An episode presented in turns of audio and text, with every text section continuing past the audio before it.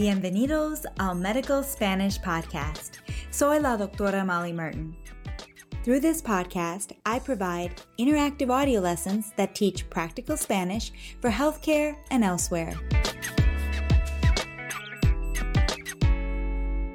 This is the first of a five part interview with Francisco Chabajay, curandero de huesos, a folk healer of bones. I interviewed Don Francisco while studying at the San Pedro Spanish School in Guatemala. I am very thankful to Don Francisco for sharing this information about his work. It is important for all of us who live and or work within a Latino community to understand curanderismo, folk healing. When I talked with people in San Pedro La Laguna about Francisco Chabajay, everyone had a story about how he had cured them or their family member. I also heard about people traveling from other countries to get help with their back problems and other musculoskeletal problems. It was obvious that Francisco Chabajay holds a very respected position in the community and is an integral part of their healthcare.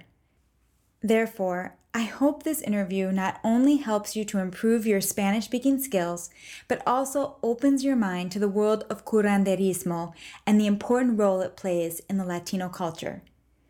I began the interview asking Don Francisco when he became a curandero. Ahora escuchemos la entrevista con Don Francisco. Estoy con el curandero Francisco Chabajay de San Pedro La Laguna. Muchas gracias Francisco por estar aquí con nosotros hoy. Quisiera hacer esta entrevista para que podamos aprender sobre lo que es un curandero y qué proporciona a la comunidad.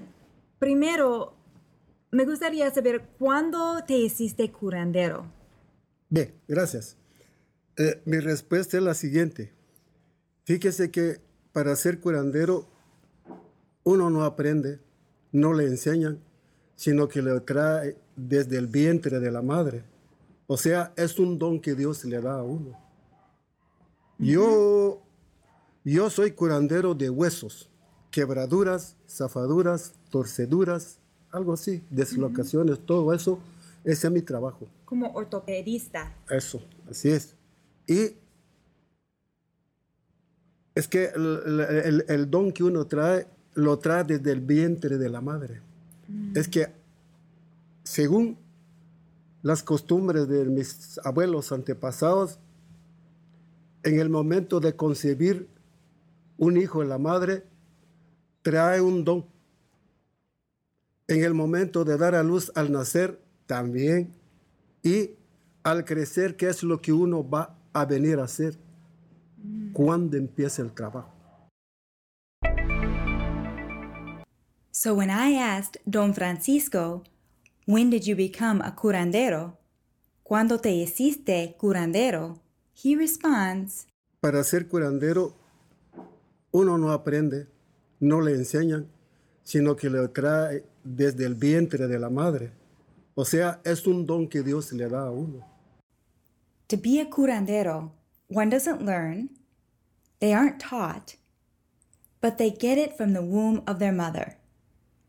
That is, it's a gift that God gives you. And that concludes part one of my interview with Don Francisco, curandero de huesos. In the premium podcast offered at docmolly.com, we listen to all five parts of the interview. After each part, we review what Don Francisco said. The premium podcast is interactive with pauses for you to practice your Spanish. We review the key vocabulary and grammar as we practice interpreting each key line from the interview. And finally, before wrapping up this episode, I would like to explain the use of tú versus usted in this interview. You may have noticed that I addressed Don Francisco using tú, I decided to do this after talking with the staff at San Pedro Spanish School, as we thought it would make him feel more comfortable and welcome. Surprisingly, he addressed me as usted. So I guess I'll continue to struggle with when to use usted and when to use tú. I think in most cases, when speaking to someone who is older than I am, and especially someone I have just met, I will use usted in the future. I will also continue to use usted with patients I have just met. But interestingly, when talking with my teacher at San Pedro Spanish School, Javier Mendez, he brought up that using tú can be helpful um, when speaking to someone about a difficult diagnosis. Since using tú is a more amiable way of communicating with someone, Javier felt that addressing someone as tú can be very comforting during a difficult time. Y eso es todo por hoy.